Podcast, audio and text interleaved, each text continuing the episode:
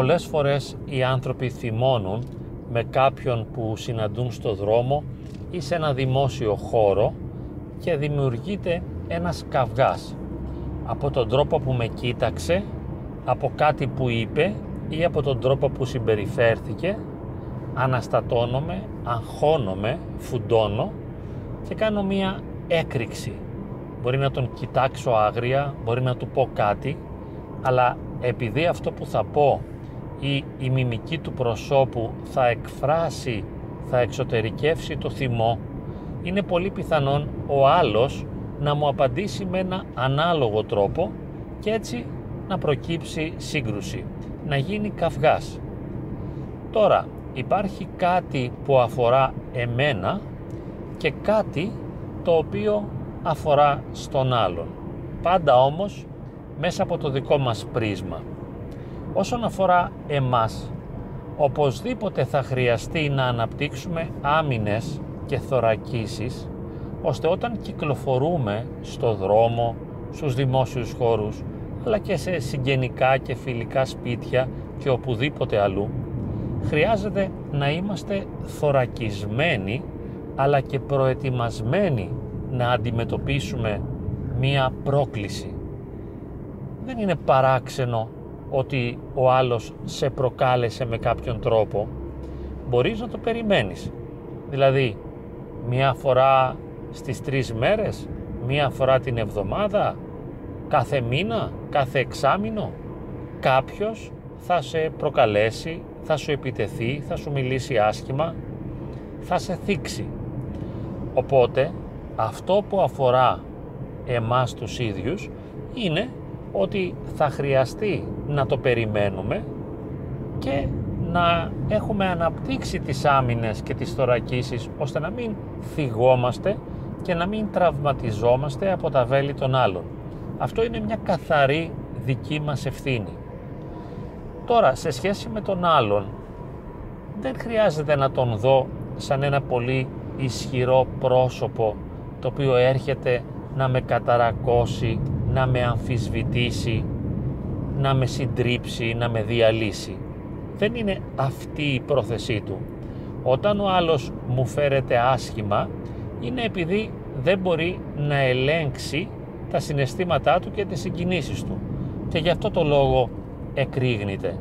Τι είναι αυτή η έκρηξη; Είναι ανεξέλεγκτος θυμός ή οδύνη που βίωσε και την εξωτερήκευσε με κάποιον τρόπο με το να κρατήσει μούτρα, με το να μην μου μιλήσει όπως θα ήθελα. Θα χρειαστεί λοιπόν εκτός από τις δικές μας άμυνες και τις δικές μας θωρακίσεις να έχουμε συνέστηση περί τίνος πρόκειται, ποιος είναι ο άλλος. Δεν είναι ένα ισχυρό πρόσωπο το οποίο μου επιβάλλεται και με διαλύει και με συντρίβει ή τουλάχιστον το προσπαθεί αλλά ένας ταλέπορος πάσχων άνθρωπος ο οποίος δεν μπορεί και δεν ξέρει να συμπεριφερθεί με τον κατάλληλο τρόπο δεν μπορεί να ελέγξει τα νεύρα του και το θυμό του και τα συναισθήματά του και γι' αυτό συμπεριφέρεται όπως συμπεριφέρεται. Αυτά τα δύο πάνε μαζί. Οι άμυνες που θα έχω και οι θωρακίσεις που θα έχω σε συνδυασμό με την επίγνωση ότι ο άλλος είναι ένας αδύναμος ταλέπορος άνθρωπος αυτά τα δύο μαζί θα με βοηθούν να μην μπερδεύομαι σε αυτό το δρόμενο του καυγά αλλά ευγενικά να αποστασιοποιούμε. Γιατί να εμπλακώ; Δεν έχω λόγο εγώ να εμπλακώ σε ένα καυγά επειδή εσύ με προκάλεσες. Εσύ με προκάλεσες. Δηλαδή προκάλεσες εμένα που είτε με ξέρεις είτε δεν με ξέρεις. Αυτό είναι ένα δικό σου θέμα. Εγώ γιατί να εμπλακώ εφόσον ξέρω ότι εσύ είσαι αδύναμος και έχεις ειδικά αυτή την αδυναμία του να ελέγχεις τη συμπεριφορά σου και θα πρέπει τώρα εγώ να εμπλακώ σε μια πολεμική διαδικασία; Και άρα να βιώσω κι εγώ έντονα αρνητικά συναισθήματα θα μου πείτε θα εκτονώσω το θυμό αυτό λειτουργεί καλά σε πολύ λίγα άτομα οι περισσότεροι όταν προσπαθούμε να εκτονώσουμε το θυμό νιώθουμε κι άλλο θυμό μετά ή μια εξουθένωση. Δεν αισθανόμαστε καλά μετά από μια σύγκρουση, μετά από ένα καυγά. Γι' αυτό παρά το γεγονός ότι πολλοί ειδικοί της ψυχικής υγείας προτείνουν να εξωτερικεύουμε το θυμό, να αντιδρούμε δυναμικά, εγώ νομίζω ότι θα πρέπει να είμαστε πολύ προσεκτικοί διότι ίσως εάν αντιδράσουμε δυναμικά και εμπλακούμε στον καυγά αυτό θα έχει ένα εσωτερικό αντίκτυπο μέσα μας θα μας χαλάσει η διάθεση και θα βιώνουμε αρνητικά αισθήματα. Αυτό ιδίως το βιώνουν οι ευαίσθητοι άνθρωποι. Αν τώρα κάποιος δεν έχει κανένα πρόβλημα, εντάξει, και επιλέγει να θυμώνει και αυτό τον εκφράζει και δεν τον ενοχλεί, ας θυμώνει. Αλλά νομίζω ότι δεν είναι λύση αυτή η εμπλοκή να μπω σε μία σύγκρουση. Το ζητούμενο είναι να αποφύγω τη σύγκρουση και αυτό που λέω θωράκιση και μηχανισμοί άμυνας είναι μία προϋπόθεση της σοφίας. Έχω μια σοφή τοποθέτηση απέναντι στα δρόμενα της πραγματικότητας και γι' αυτό με χαρακτηρίζει μια νυφαλιότητα, μια νηνεμία. Δεν ταράσομαι όταν όλα ταράσσονται γύρω μου, διότι έχω σταθερές μέσα μου και με βάση τις σταθερές αυτές μπορώ να δέχομαι τους κραδασμούς από το εξωτερικό περιβάλλον αλλά επειδή έχω γερά θεμέλια δεν κλονίζομαι, στέκομαι καλός. Τώρα, εάν πει κάποιος «Μα αυτός με μείωσε, με ταπείνωσε, με εξευτέλισε», στην πραγματικότητα δεν συνέβη κάτι τέτοιο. Αυτός μπορεί να είπε εξευτελιστικά λόγια, υβριστικά ή ταπεινωτικά. Είπε τέτοια λόγια. Εάν εσύ δεν βιώσεις αυτό που τα λόγια σημαίνουν, αλλά μπορέσεις να τα αντικρούσεις, να έχεις αυτό το βιωματικό αλεξικέραυνο, ώστε να μην σε διαπερνούν τα βέλη του άλλου, τότε θα έχεις μια πολύ μεγάλη αυτονομία, θα διατηρείς την εσωτερική σου ειρήνη και γαλήνη και δεν θα γίνεσαι ποτέ το παιχνίδι στα χέρια των άλλων. Εξάλλου επειδή κάποιος είναι τόσο νευρικός και θυμώδης και αναστατώνεται εύκολα και θέλει να εκφράσει το θυμό του με αυτόν τον τρόπο και εγώ τώρα θα εμπλακώ σε αυτή τη διαδικασία θα γίνω το θύμα του θύματος; Αυτός ο ίδιος είναι θύμα του εαυτού του και συμπεριφέρεται με αυτόν τον τρόπο. Έτσι μπορώ να λέω μέσα μου κάποια λόγια, παραδείγματος χάρη έχω αλεξικέραυνο, φοράω μια σιδηρά πανοπλία ή δεν με διαπερνά κανένα βέλος, έχω ισχυρή αυτονομία και ανεξαρτησία, είμαι θωρακισμένος, ή οτιδήποτε άλλο. Μπορώ να φανταστώ ότι είμαι ένα τρακτέρα ας πούμε ή ένας υποπόταμος που δεν παθαίνει τίποτα. Ώστε να μην πονάω, να μην βασανίζομαι, να μην ταλαιπωρούμε, να μην γίνομαι το θύμα κανενός.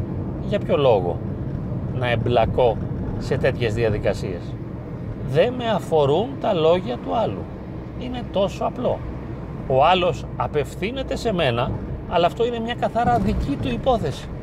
Γιατί να κάνω δική μου υπόθεση κάτι που δεν μου αρέσει καθόλου, που δεν θέλω να το προσλάβω, που δεν το αποδέχομαι, γιατί να το κάνω δικό μου επειδή ο άλλος θέλει να το εξωτερικεύσει; Δηλαδή αυτή είναι η θυματοποίηση. Δεν είμαι θύμα όταν έχω το αλεξικέραυνο, την πανοπλία, τη θωράκιση και απορρίπτω τα βέλη του τότε είμαι αυτόνομος, ανεξάρτητος και ελεύθερος. Εάν όμως τα προσλάβω μέσα μου και επιτρέψω να αναστατώσουν την ευαισθησία μου οι λόγοι του άλλου, τότε θα είμαι το θύμα του. Δεν μας συμφέρει καθόλου αυτό. Μπορούμε λοιπόν να υιοθετήσουμε μια διαφορετική επικοινωνιακή στάση απέναντι στα επιθετικά άτομα και να είμαστε στέρεοι, σταθεροί, ακλόνητοι, δυνατοί, αυτόνομοι και ελεύθεροι. Δεν είμαστε αυτό που ο άλλος θέλει να είμαστε, ούτε γινόμαστε εμείς αυτό που ο άλλος λέει. Δηλαδή αν με πει ο άλλος βλάκα ή ηλίθιο, αλλάζει κάτι μέσα μου; Δεν αλλάζει η προσωπικότητά μου.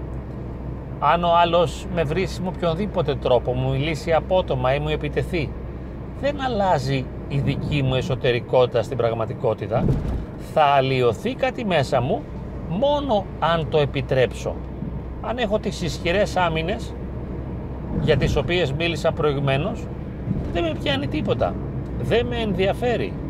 Και μάλιστα, αν θέλετε, μπορείτε να θεωρήσετε ότι αυτή η αδιαφορία, αυτή η αυτονομία, αυτή η θωράκιση είναι και μια τιμωρία για αυτόν τον άνθρωπο, αν θέλετε. Δηλαδή, έχετε εσείς την ισχύ. Είστε περισσότερο ισχυροί και δυνατοί από αυτόν, διότι κατορθώνετε να μην εμπλακείτε στις προκλήσεις του. Πολύ άσκηση θα χρειαστεί βέβαια για να το πετύχουμε αυτό, αλλά αξίζει τον κόπο και εάν προχωρήσουμε σε αυτή τη διαδικασία και μάθουμε τον αυτοέλεγχο και μάθουμε τα μαθήματα αυτά της αυτονομίας και της ανεξαρτησίας με την θωράκιση και τους μηχανισμούς άμυνας θα είμαστε σε πολύ καλύτερη κατάσταση και μετά θα δοκιμάσουμε να εφαρμόσουμε την ίδια μέθοδο σε μια πολύ πιο δύσκολη διάσταση τη διάσταση των στενών διαπροσωπικών σχέσεων και ιδιαίτερα στις σχέσεις συμβίωσης.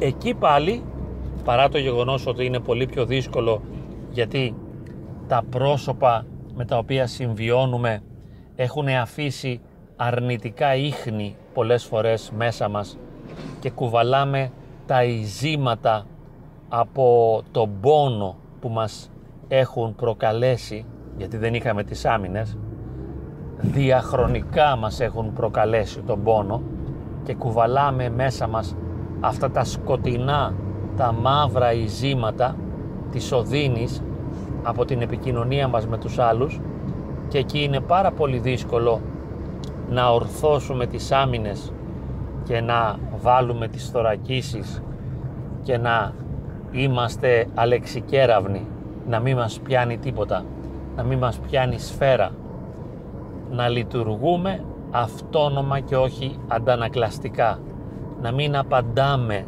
άμεσα στα συγκινησιακά ερεθίσματα του άλλου, αλλά να τηρούμε την συγκινησιακή αυτονομία.